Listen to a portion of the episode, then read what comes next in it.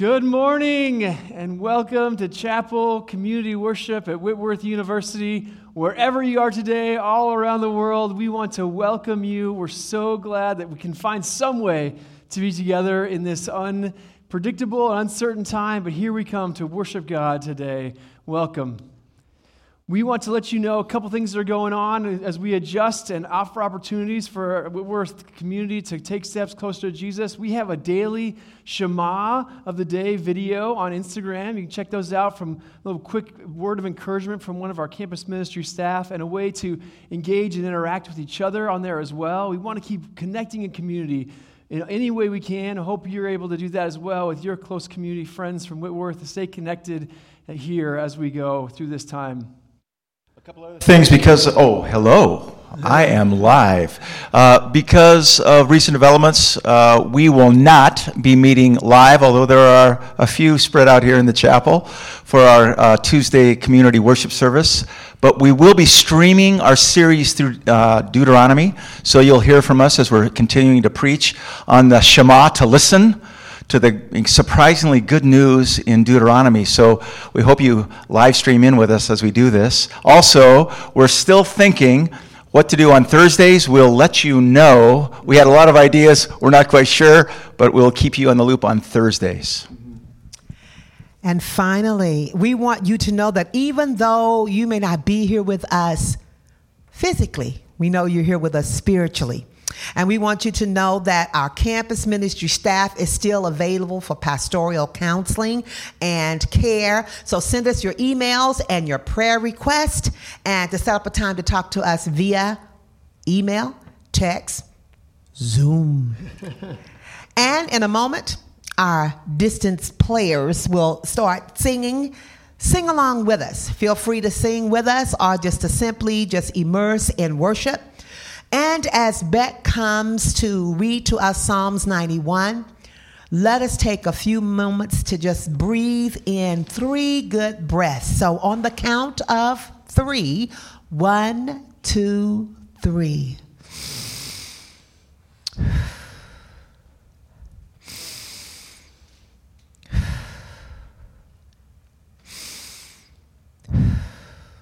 God bless you this morning.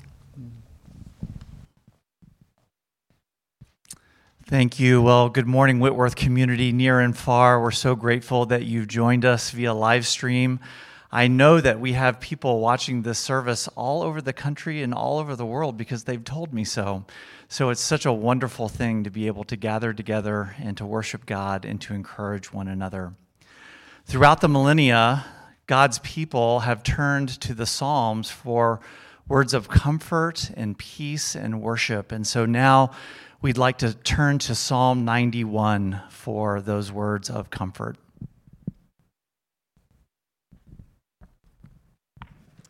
This is the word of God to us this morning from Psalm 91.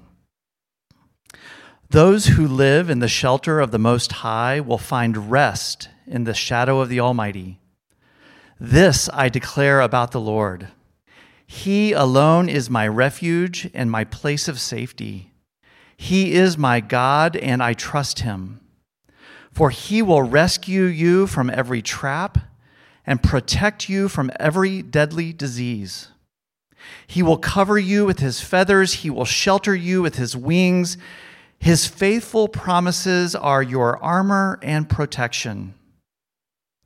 Do not be afraid of the terrors of the night, nor the arrow that flies in the day. Do not dread the disease that stalks in the darkness, nor the disaster that strikes at midday. Though a thousand fall at your side, though 10,000 are dying around you, these evils will not touch you. Just open your eyes and see how the wicked are punished.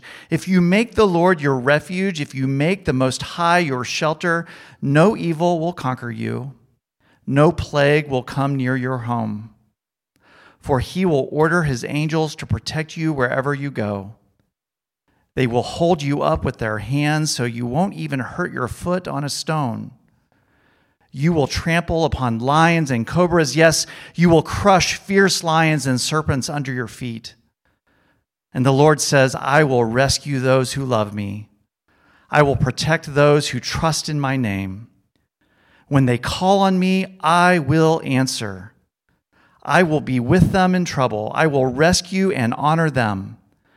I will re- reward them with a long life and give them my salvation. Amen.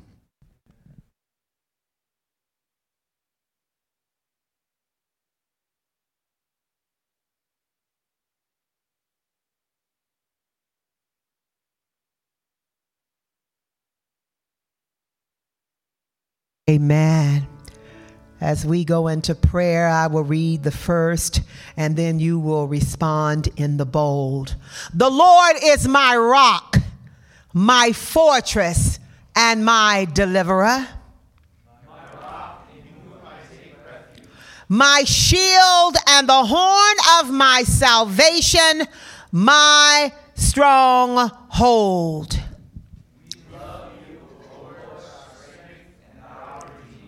Amen. Amen. Thank you, team. Thank you for our, socially distanced worship team. What a gift. Although after spring break, we are planning on picking up our Deuteronomy series again, today we're going to take a pause and talk together about our current situation. I wish we could be talking in person, but this is better than nothing, and I'm really grateful that we can take the time still to choose to be in community and look to God together this morning. In this time of great uncertainty and unrest, I've been thinking about examples in the Bible and in the history of the church of disruption. Disruption to God's people and how they have responded. What can we learn from our brothers and sisters in the past to help us today in this disruptive and unsure time.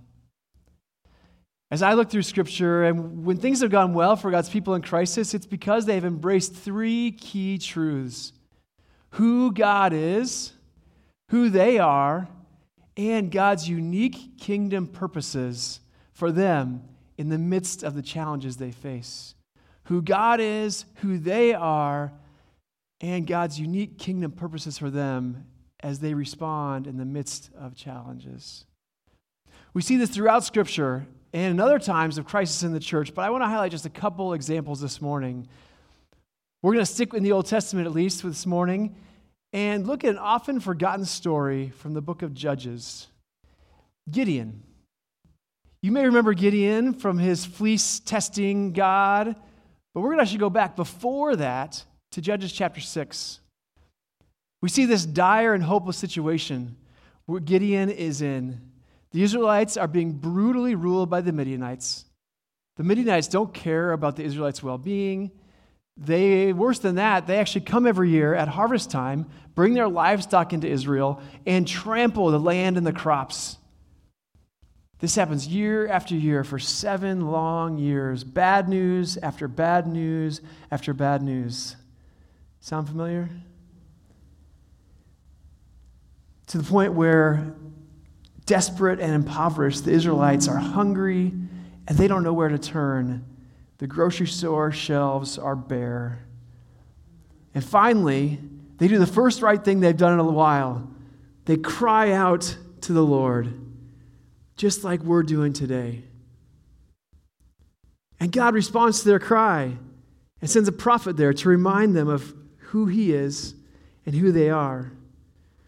We read it in Judges chapter 6, verses 8 through 10, where it says this The Lord says to him, them, Thus says the Lord, the God of Israel, I led you up out from the land of Egypt and brought you out of the house of slavery, and I delivered you from the hand of the Egyptians and from the hand of all who oppressed you. And I said, I am the Lord your God. You shall not pay reverence to the gods of the Amorites in whose land you live but you have not given heed to my voice. The people cry out, and God answers and reminds them Remember, I am your God. I'm the one. I'm the one deliverer who rescued you out of Egypt because you are my people. Stop looking elsewhere for hope and security, thinking that that will make things better. Look to me. In other words, God reminds the Israelite people in crisis, first and foremost, who He is the true God, the one true God, their living hope. And then who they are as His people, His beloved, chosen people. Then, in His mercy, God sends an angel to raise up a new leader for the people. You would have thought that God would have sent His angel to a strong leader who was boldly standing up against the Midianites, or maybe a great thought leader writing policy on how to negotiate a new agreement. Maybe God might send his angel to a brilliant doctor researching today for a, vir- for a, a, a vaccine, or maybe a politician making important policy decisions. But instead, God sends his angel as someone like us, a normal farm boy maybe even worse, hiding in a wine press. Gideon is there hiding, threshing his wheat so the Midianites won't come and steal it. He's simply in the business of surviving, getting himself through one more day. Have you felt that way recently? Can almost feel like we're even being told to hunker down, look only look out for yourselves, like Gideon's doing. Just gonna take care of me and mine. But God God has a bigger purpose for, for Gideon. God has kingdom purposes for Gideon. The angel's greeting to Gideon is stri- striking and full of irony. God addresses this cowering boy The Lord is with you, mighty warrior. Mighty warrior? This cowering little boy? See, God has just reminded his people who he is and who they are. And now he begins the same way with Gideon. The Lord is with you. I'm your God, Gideon, and you are my mighty warrior. You are my chosen one. And then he gives him a job, a purpose, a kingdom purpose. Go in this might of yours and deliver Israel from the hand of Midian. I hereby commission you. God gives Gideon a job, a kingdom purpose to join God in his redemptive work in the world. And maybe some of us remember the rest of the story how God carries Gideon to fulfill this purpose, the ways Gideon boldly obeys God and removes the idol worship in the town, the way that Gideon begs God to prove to him that God will really be with him in battle, the way that God graciously provides three proofs for Gideon that he will take care of him. The way that God winnows the army down from 10,000 to 300 to make sure Gideon knows that it is God's grace and power, not by his own strength, that Israel wins the battle. And in the end, the way that God delivers Israel out of the hand of the oppressor through this cowering and starving boy. God steps in in the midst of crisis, reminds Gideon and all Israel who he is as the one true God reminds them who they are as his beloved, chosen people, and then gives them a kingdom purpose to join God in what he is doing in the world. Do you think we might need some of the same reminders today? I think I do. Although we can talk about many other stories in the Old Testament that display the same pattern, we also see it throughout the New Testament. We see it in Jesus at his baptism when he comes out of the water and hears the words of his Father God This is my Son whom I love. With you I am well pleased. From that place of knowing who God is and who he is as a beloved Son, now he proceeds to the crisis 40 days of fasting and temptation in the wilderness, resisting the temptation of the evil one on behalf of a human race that wasn't able to do it ourselves. We see Jesus kneeling in the Garden of Gethsemane on his final night, acknowledging God as his God and remembering his identity as a beloved Son, even as he steps forward into his kingdom purposes of his laying down his life for the sake and for the redemption of the world. In Acts, the early church does the same as the persecution hits and they have been reminded of who God is and who they are as God's people, and they, are, they flee in crisis to the ends of the earth. And you know what they do? They respond by living into God's kingdom purposes there, spreading the good news of Jesus to Samaria and, and beyond, to the ends of the earth, even to Spokane, Washington, one day. Thanks be to God.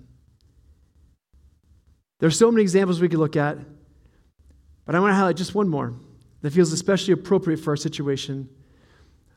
I'm really grateful. It was a fun surprise to see our uh, beloved professor Jerry Sittser walk in. And if you've read his book or taken one of his history of Christianity classes, you may have heard about his one of his favorite early church fathers, Dionysius. He was a bishop of Alexandria in the third century. And he was bishop when a plague hit and decimated the ancient world, affecting every level of society. No one was exempt. Sound familiar? In this plague, about one in five of the people in the Roman world died. One in five. Dionysius describes the situation like this All were shuddering, fleeing, shunning the contagion, impiously exposing their own friends, as if with the exclusion of the person who was sure to die of the plague, one could exclude death itself. 250 AD. So afraid of death, the Romans shunned the sick and the dead, but the Christians were different. The Christians, in general, confident of who God was and who they were as his people, courageously stepped forward into God's kingdom purposes for them, not fearing death because they knew the resurrected Lord. They extended God's love to the suffering and the sick. Christians are not, even at their own risk. As Dionysius describes it, he says, heedless of danger, these Christians took charge of the sick, attended to every need, and ministered to them in Christ. Sorry. And with them they departed, serene, departed life serenely happy. They had a living hope because they knew God and they knew who they were as God's people. And they stepped into God's purposes. And guess what happened? This amazing thing happened. There were incredible side effects, positive things that came about that they never could have expected. These faithful Christians loving their neighbor. Christians actually survived at an incredibly higher rate than everyone else.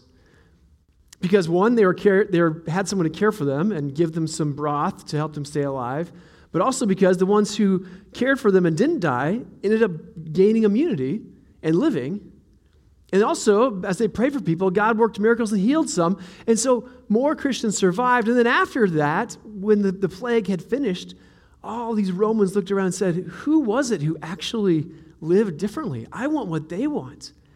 And multitudes turned to Christ.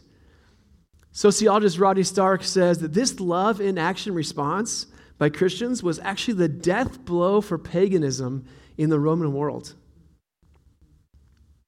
people living into God's kingdom purposes in the midst of crisis was the death blow of paganism. May it be. Now, I'm not suggesting that we ignore recommendations of our health authorities in any form. Those early Christians hadn't gotten to take a class on germs from our wonderful Whitworth health science professors. We need to practice social distancing and hygiene and follow the other recommendations in support of our vulnerable communities and our society those are all good things.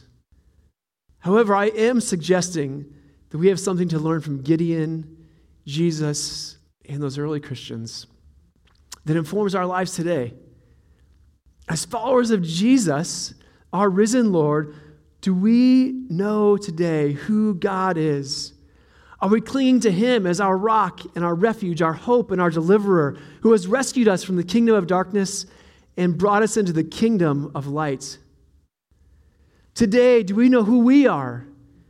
Do we know who we are as God's people, beloved in Jesus Christ, freed from fear in life or in death? Banjo, come on up. And today, will we seek God's, seek to discern God's kingdom purposes for us? Wherever this disruption and crisis has brought us, how is God concretely inviting us to love people and join in his redemptive work in the way of Jesus in the middle of the crisis? How is God concretely inviting us to love people and join in his redemptive work in the way of Jesus in the middle of this crisis. I believe that the Spirit of God is meeting us today and leading us forward in his purposes in the midst of this crisis as the beloved children of the one true God. Please join us in worship, whether in listening or in singing, wherever you are, as we finish.